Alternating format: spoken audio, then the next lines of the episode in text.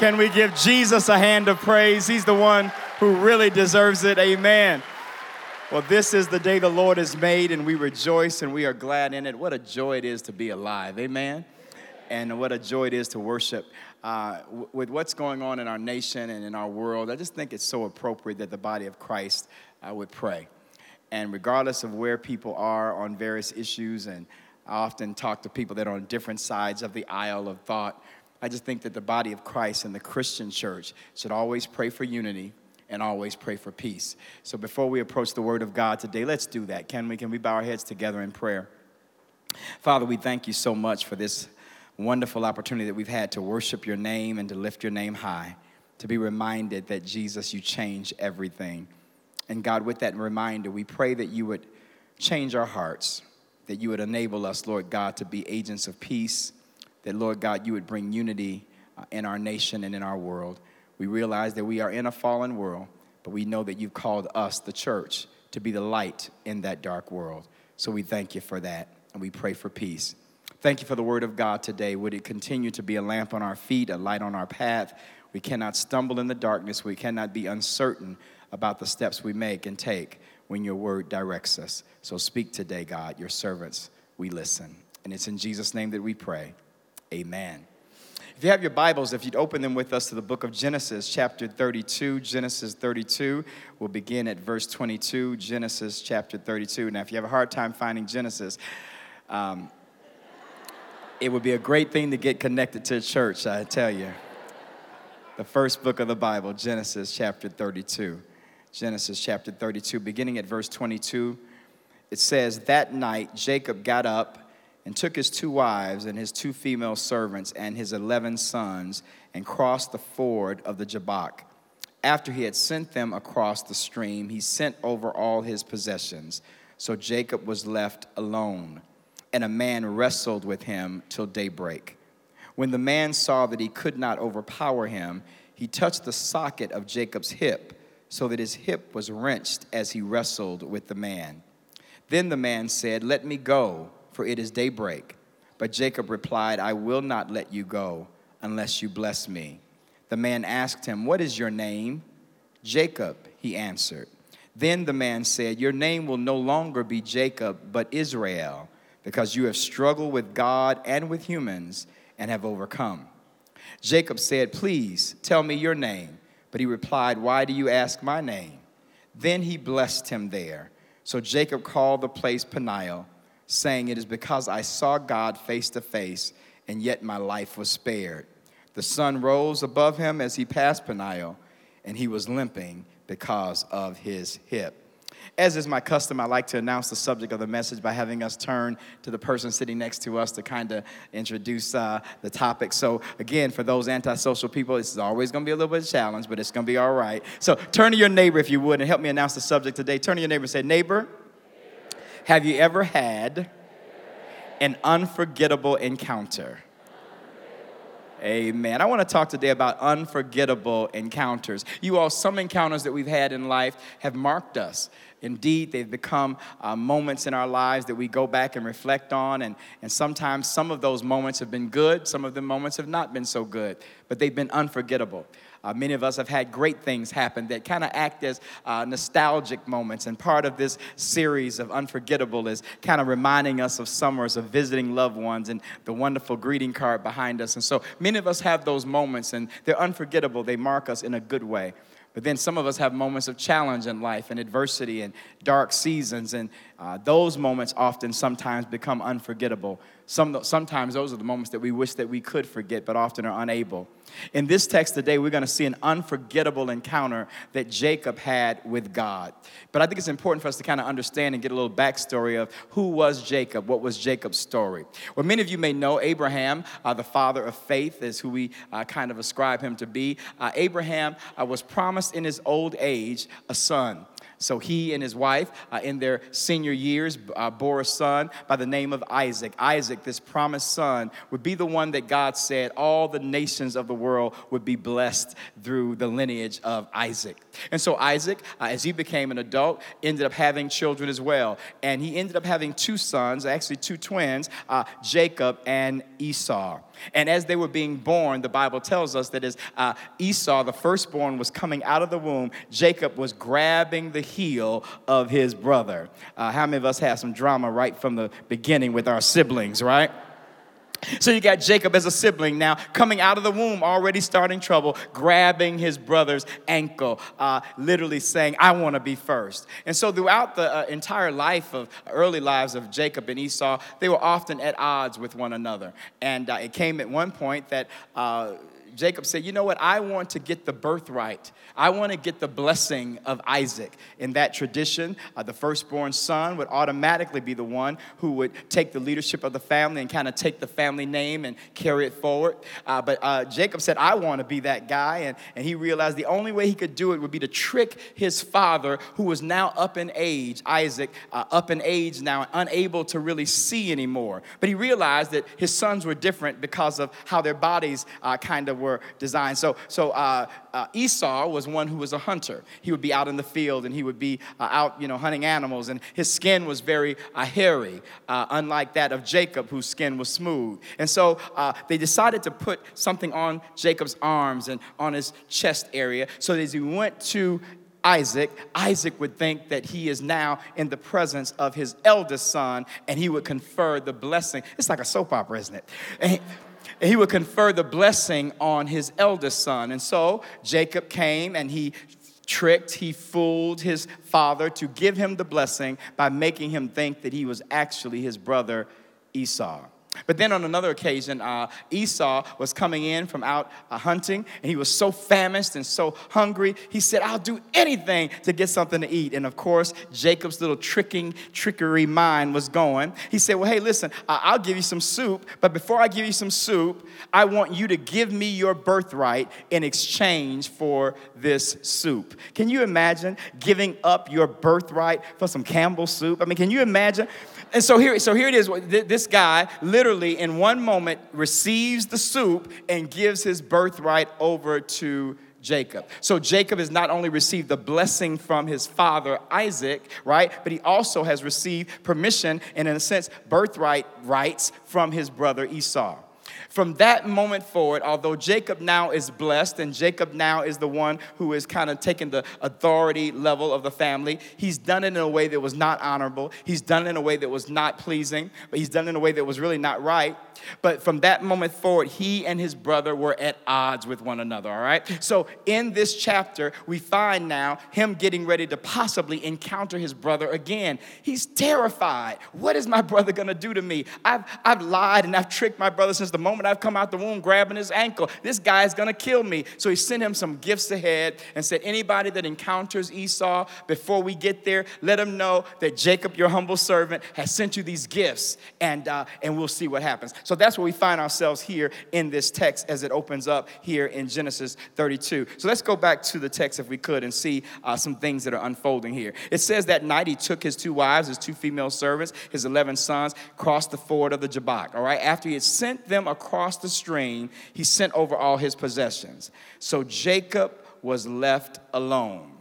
You all, I believe, as we talk today about this subject of unforgettable encounters, sometimes we miss unforgettable encounters with God because we often miss those seasons of being alone. We miss those seasons of being in solitude. We're in an age now where it's all about noise, it's all about busyness. Now, I'm gonna just say this, and if it's you, don't comment because then nobody will know. But when you go home, when you go home, sometimes the first thing you do without even knowing it, turning on the TV, right? Some people actually go to, go to bed with a TV on. Some people have to have it in the kitchen. I've been to some houses where there's a TV in every room. But now, because of the smartphone, we have TV on our, in our hand. And so, you all, it is amazing to me that many of us don't enjoy solitude. We don't enjoy being alone. And sometimes God speaks greatest to us when distractions have been removed from us. And some of us don't have enough willpower, enough strength to remove the distractions on our own. So sometimes God, in His sovereign love for us, will remove the distractions for us. Could it be that maybe some of the aloneness that you're feeling, could it be that some of the solitude that is happening in your life is not because God doesn't love you, but He wants to encounter you and He's removing some of the distractions in your life? Some of us are in relationships and we're always seeking new friends. And nothing wrong with relationships, nothing wrong with friends. But for some of us, we're seeking those relationships, we're seeking those friends more than we're seeking God. And so he's left there alone. And in this moment of being alone, God begins to do something quite unusual. Look what it says in the text. It says, So he was left alone in verse 30, uh, 24, and a man wrestled with him till daybreak. So Jacob is alone, and while he's alone, he, th- there's this man that comes and wrestles with him until daybreak. Now we find out as we continue in this text that this is not an ordinary man. Indeed, one of the big commentary terms for this is this is possibly a theophany. In other words, a, a, a, occurrence of God. Of course, God cannot be limited to flesh, but, but, but a representation of God moving in the lives of humanity. He's now this man wrestling with Jacob. And the Bible says he didn't wrestle for a little while, he wrestled for a long time, and he wrestled until daybreak. I wonder what happens when we love God and encounter God, but are thrown right in the middle of a wrestling match. What happens when we love God and we seek Him and we desire to know Him and we desire to, to know more about Him? And in those desires to know Him and know more about Him, we find ourselves in the middle of a struggle, in the middle of a time of wrestling. For those of you that have been hearing uh, my messages throughout the years, uh, you will find kind of a theme that weaves its way through a lot of my content. And I believe that the theme of struggle and adversity is an important one because for many people, listen, for many people, we do not know how to handle adversity. We don't know how to handle difficulty. We don't know how to deal with tragedies. We don't know how to deal with wrestling. But I believe you all that it is a part of the Christian journey. Yes, God has called us to overcome. Yes, He's promised us victory. Yes, He's promised us life to the full, abundant life. But He says, in this world, you will have trial and tribulation. He said, in this world, in this life, you and I will encounter it. But He said, but be of good cheer because I've overcome it. But it doesn't mean that because we're in Christ, we're not going to have moments of wrestling. But what happens when the wrestling is not with people, it's not with things, it's not with stuff? What happens when the wrestling is with God? I wonder how many of us have ever wrestled with God. Now, you know one thing I know about Christians is that we can think one thing that our lips don't say. So uh, I've seen Christians sometimes, how are you doing today? Oh, I'm blessed of the Lord. I'm highly favored. I'm doing great. That's what our lips say. But if we could have those little bubbles, the little cartoon bubbles that actually tell us the real you, like, oh, my feet hurt. I can't stand my kids. I can't stand my job. Why is it so hot? Why is it so humid outside? I mean, literally, you sometimes our lips don't always reflect what our hearts are saying. And what happens when some of us wrestle with God? What happens when some of us have fights with God? Fights with God about why He did this, fights with God about why He did not do this, fights or struggles with God about why He's allowing this or why He doesn't answer soon enough, whatever it might be. What happens when we wrestle with God? The Bible says that Jacob, this liar, this supplanter, this trickster, he wrestled with God from till daybreak. And for many of you all, the wrestling has not just been a little while, but it's been a, it's been a long while. And what happens when you're a believer, right? What happens when you're a child of God and you find yourself in the middle of a wrestle? Well, that's what happened to Jacob here. The Bible says that he wrestled with this man uh, until daybreak, literally. And then the next verse says, when the man saw that he could not overpower him, he touched the socket of Jacob's hip so that his hip was wrenched as he wrestled with the man. So, as he's wrestling with uh, Jacob, he realizes that Jacob is pretty strong, right? Jacob has some self will. Jacob is kind of pushing back, and he realizes this, and he ends up touching the inner uh, socket of his hip and literally throwing Jacob's hip out of joint. Now, I don't know about you, but that doesn't sound like God to me, right? I don't see, oh, I can't wait to meet God so he can throw my hip out of joint. You all, I believe that, listen now, I believe that many of us have views about God that are not always biblical. They're not always views about what the scriptures say about him. Many of us ascribe to God what we want to ascribe to him and not what always the scriptures show of God. God is love. Yes, he is. Unconditional, just unbelievable love. But he's also just and he's also true. God is one who will always be there, but God is also one who, at some times, and you remember me talking about Job, he will allow us to go through testing for us to become even better. Remember Job, who loved God with all of his heart? All of his heart. The Bible says he was a man who feared God and ran away from everything that was evil. And the devil came to God one day, and God says, What are you doing? He says, I'm looking who I can destroy. I'm looking who I can devour. He says, Have you considered Job? Have you ever thought about that? Here's somebody that was coming to church, worshiping God, singing on the praise team, working and volunteering with the kids, doing everything they're supposed to do, reading the Bible, listening to Charles Clay, listening to Kirk Franklin, doing it all. And then God says, Oh, wait a minute, this is somebody who loves me. This is somebody who gives me their whole heart. Hey, Satan, have you considered them? Why would a loving God, why would a good God throw us into a wrestling match? Why would a kind God allow us to go through seasons of adversity? Listen, could it be that Jesus, who was God, Jesus, who was love, who also suffered, who also died, because the suffering does not define you.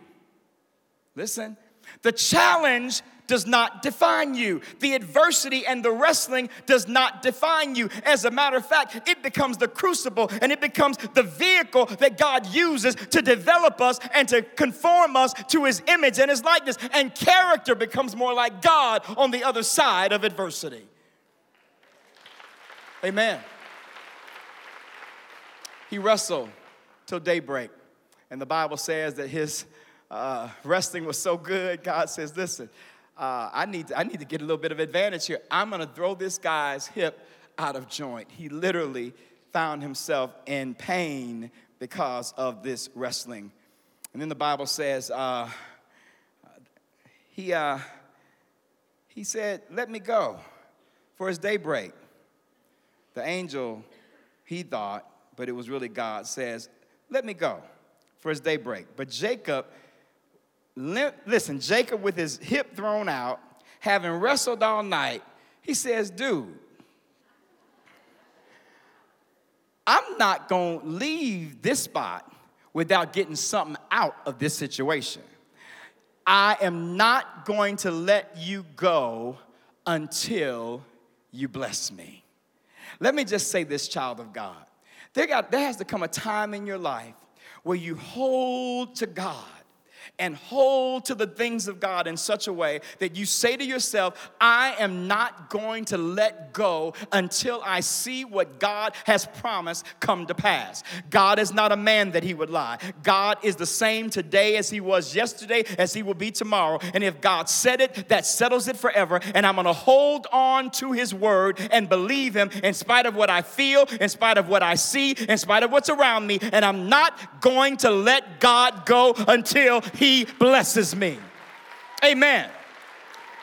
Now, let me just speak to somebody. Hear me now and hear God's word to you today. Listen, please don't feel like anyone is minimizing the level of challenge that you may be going through.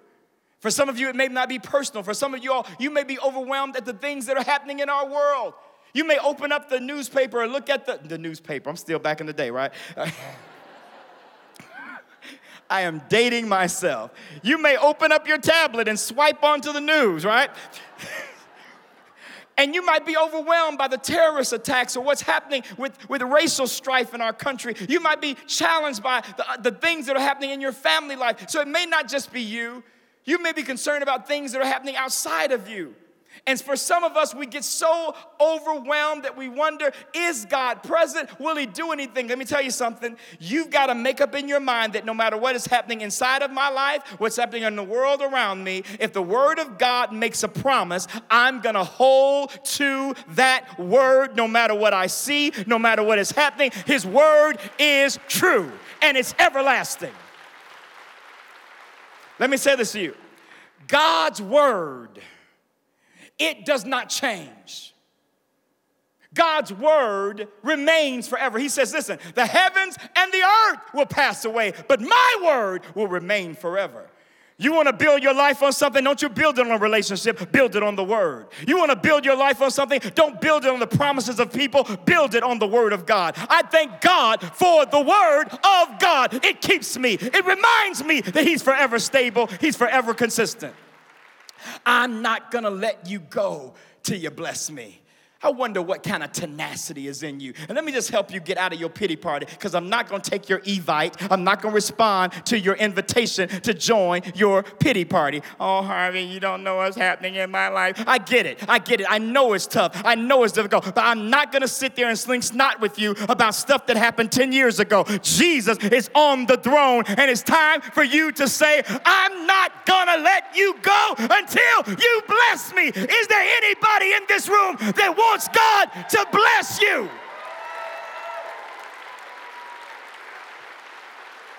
I don't know about you, but I want him to bless me. And I'm not gonna act like, listen, me, when you want some, listen, when you want somebody to bless you, you don't act cute and shy about it. I've seen people give away stuff in the hood.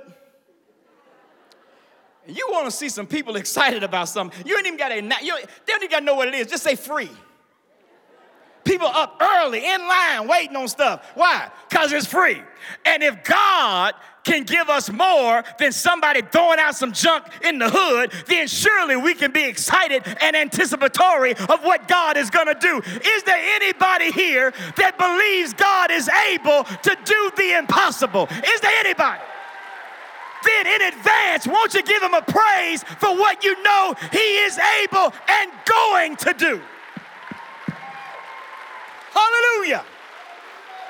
I'm not letting you go. I'm not letting you go. I'm not letting you go till you bless me. So here's Jacob, tired from resting all night, hip out of joint, in pain, but saying, I'm not gonna let you go. And could it be that you, in the midst of being tired of fighting, You've been fighting all night. You're in pain because something has been knocked out of position in your life. You find yourself hurting and tired. What should your response be? It should echo that of Jacob that I will not let go of God until He blesses me. And let's not ever get into this Americanism of what being blessed means, because you can have a house and not be able to go to sleep in it. You can, you can have everything in the world and literally have nothing.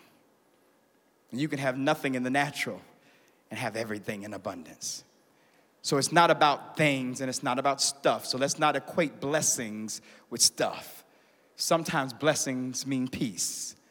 Sometimes blessings mean love. Sometimes a being blessed means being, Lord, I've learned to be content in every situation, whether I'm a, abased or bound, whatever the circumstance, I've learned to be, Lord, I need contentment. And so blessings don't always look one way, but I do believe that the blessings can also be in the natural because God owns the cattle on a thousand hills. There's a story once uh, about a young boy who grew up in poverty and he met a friend who was very wealthy. And the friend was kind of showing him uh, all of his dad's stuff he said, Look, uh, come with me. he said, See that car? See that Rolls Royce? Rolls Royce? That's my dad's car. He said, Oh man, that's nice. He said, Ah, no, that's not it. He said, Let's go, right, let's walk a little bit further. He said, See that, see that hill way over there? See that big mansion? See the gates that are leading to it? That's my dad's house. The, the poor guy said, Oh wow, that's, that's nice. He said, That's not it. He said, Walk with me a little bit further. He went down to the marina and he looked at a huge yacht. He said, That's my dad's yacht sitting on the water. He said, Oh, that's nice. He said to the poor boy, So, So what about you? What, what are you gonna show me? He said, let's, let's go back if you don't mind. He said, see the ground that your dad's Rolls Royce is on? That's my dad's. He said, now let's walk a little bit further. He said, see the hill that your dad's crib is on? My dad owns the hill that your, that your, he said, let's go over to the marina. He said, you see the water that your dad's yacht is on? My daddy owns the water that your, the earth is the Lord's and the fullness thereof. Child of God, you can be blessed, and God wants you to be blessed too. Can we give God praise that He owns everything? Amen. Amen. Yes, He does. I want someone who's hearing this message to not be overwhelmed by the wrestle. Don't be overwhelmed by the hip out of joint. Don't be overwhelmed by the length of time that it seems you've been fighting with God. But in the middle of this, see God at work. See God's hand in the middle of what looks like the devil's work. The Bible says that He says, I'm not letting you go until you bless me. And then I love this. He says, What's your name? So now, watch this now. He says, I want a blessing. And immediately God begins to deal with something far deeper than what Jacob could have ever understood. He said, Who are you? What's your name? He responded, My name is Jacob. Now, you know what Jacob literally means? It means trickster, it means deceiver, it means liar. He said, You know who I am, God? I'm a liar, I'm a trickster, I'm a deceiver. I'm a supplanter. That is my identity. My identity is one that everything that I have, everything that I am, has come by the means of trickery, thievery, robbery. This is who I am. I'm Jacob, a loser. Jacob, a trickster. That's who I am. And then God responds to him Your name will no longer be Jacob, but your name will be Israel. Why? because you struggle with God and with man, and you've overcome. So, in the middle of the struggle, hallelujah, God, in the middle of this unforgettable encounter, God does a change. Whenever God encounters mankind, mankind ends changed by that encounter. You cannot meet God and remain the same. It is impossible to meet the King of Kings and Lord of Lords and remain the same person. He changes you when you meet him. You are forever changed when you meet him. And so, literally, in this encounter with God, he says, Your name will no longer be trickster. Your name will no longer be liar. Your name will no longer be supplanter, but your name will be Israel. For you have struggled, you have wrestled with God and with humanity and with man, and you've overcome. He says, I'm gonna enter into covenant with you and change your name. Abram became Abraham on the other side of covenant. Remember when, remember when uh, uh, Saul was out persecuting the church, right?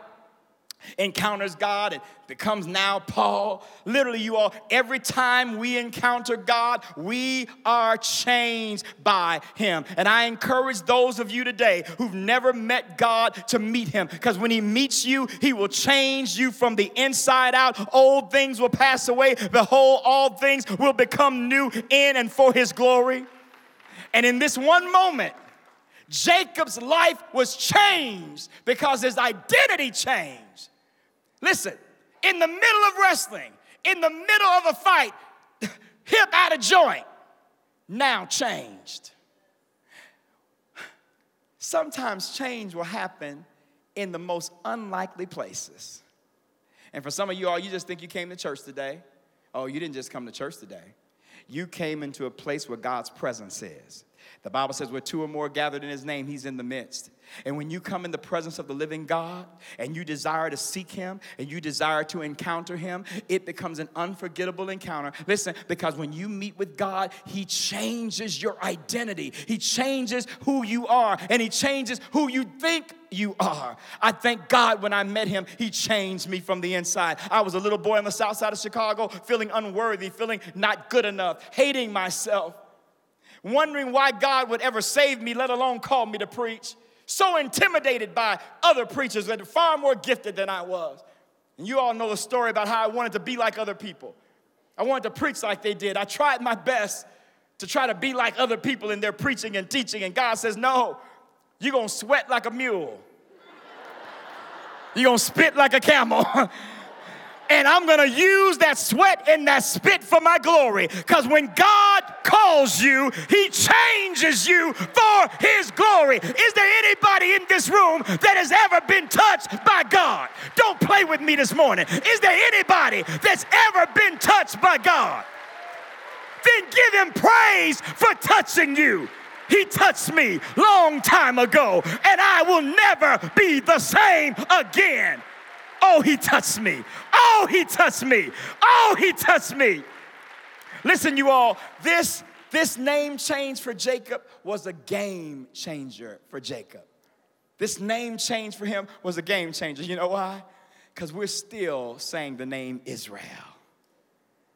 Do you hear that? Israel, the nation, that came from this dude. That is this dude. When we read the news reports about Israel, it's a country, but the name is this guy's name. We don't remember the struggle. We don't remember the, the wrestling at night. We don't remember the limp. We don't remember the hip out of joint, but we do know Israel. And let me just say this when God is through with you, no one will remember the pain and the suffering. No one will remember the dark nights. No one will remember the seasons of toil and questions about God, but they will remember that you were changed by Him. And they will remember on the other side of that change that others were changed because of your change, and God will get the glory as a result of your change. And so now we see this, this man with a new name. His name is Israel because he's wrestled with God and with man and has overcome.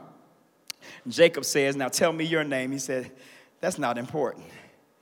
But then he blessed him there. He blessed him there.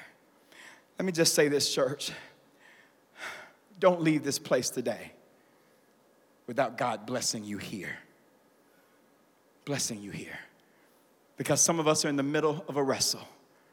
Some of us in the middle of having our lives thrown out of joint. And from that day forward, from that moment forward, he walked with a limp. And that limp was a reminder of his encounter with God. He literally walked with a reminder with every step of that moment of wrestling. And I wonder how many of us have limps that we cannot avoid. We're walking with abandonment, we're walking with feeling unworthy, low self esteem. We're walking with poverty. We're walking with feeling grief and loss. Some are walking with illness. And as you walked into this sanctuary today, you said to yourself, How can God love me while I'm limping? How could God care about me while I've got this limp? But the limp has not been given to serve as some demonic, you know, banner that, that Satan is in charge. It is a reminder that although you have gone through something, you've gone through something.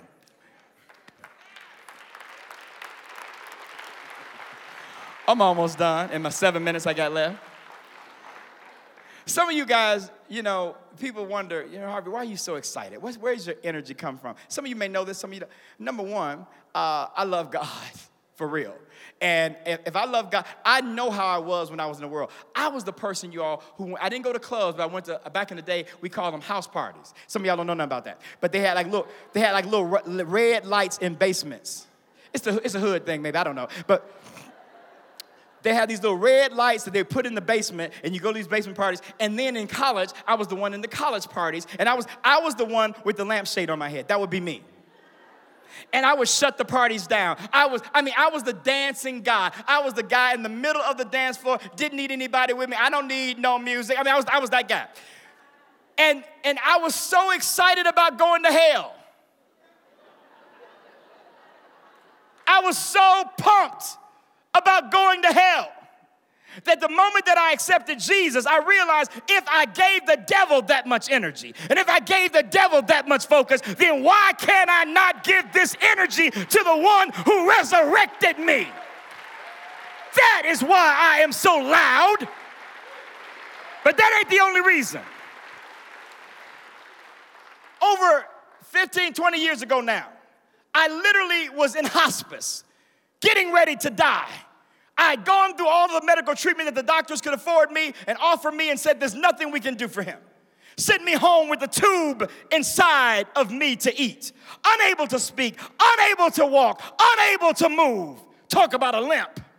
But in the middle of that thing, God said to me, after being unable to do that for one year with a hospital bed in my house, God said, Get up and go get something to eat. I said, God, I ain't never walked in a year. My muscles are now in atrophy. I can't even move. He said, Don't tell me you can't move when I tell you go get some meat. Oh, I disconnect the tube that's keeping me alive and I walk to the kitchen and I've been eating ever since. And the reason, hold on, hold on, hold on. And the reason why I'm jumping, and the reason why I'm loud, and the reason why I'm praising is because I can. I have the ability to run, to dance, to shout, to praise because He's a healer.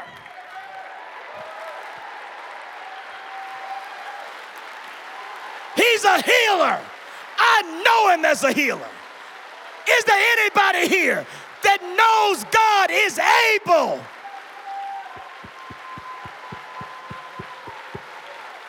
Hallelujah. As we get ready to pray, remain standing if you can. Just remain. Let me just say that as we go to pray, listen, I don't know how dark the night is for you. And with all of this energy for somebody, they're like, but I just lost my, my mom.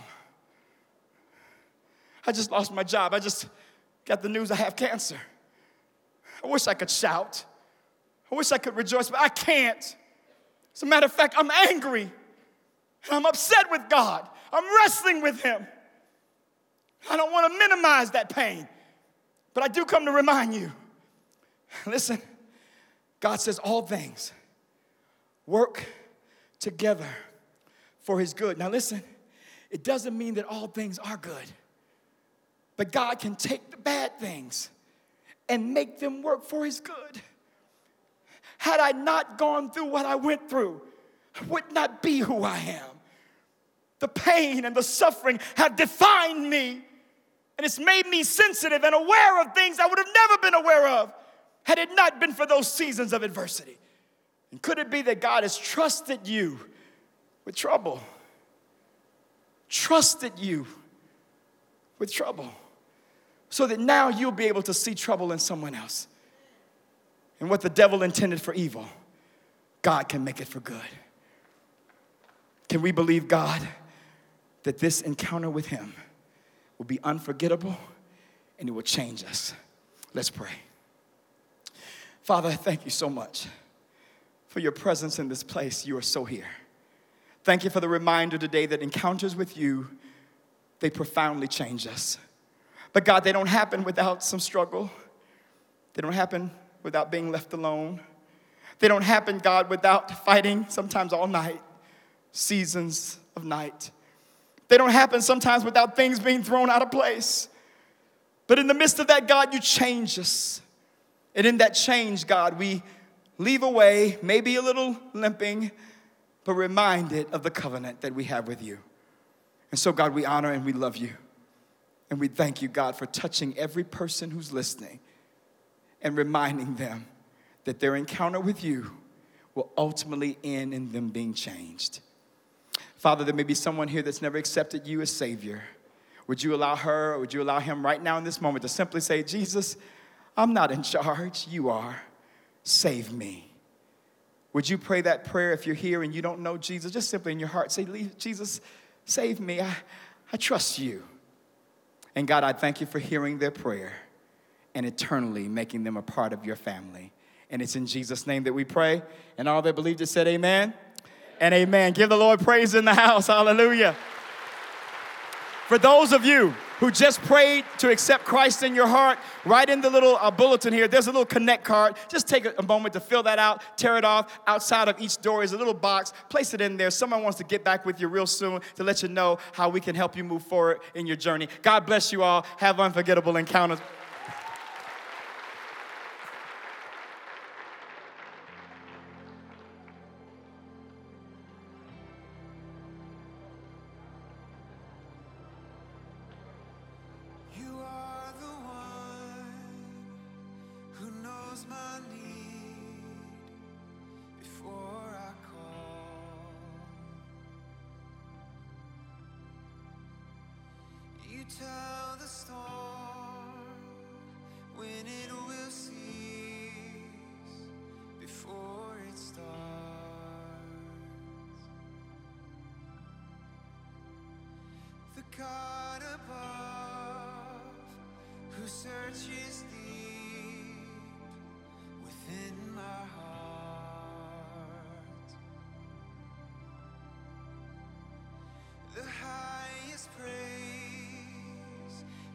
Cannot proclaim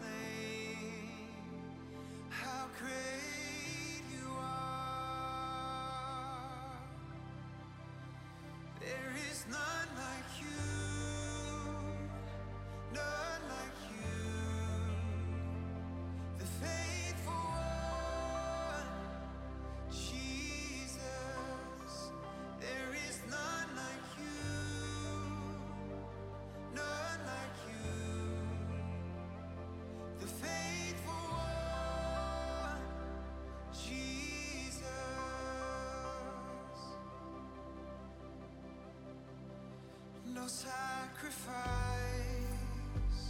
can now repay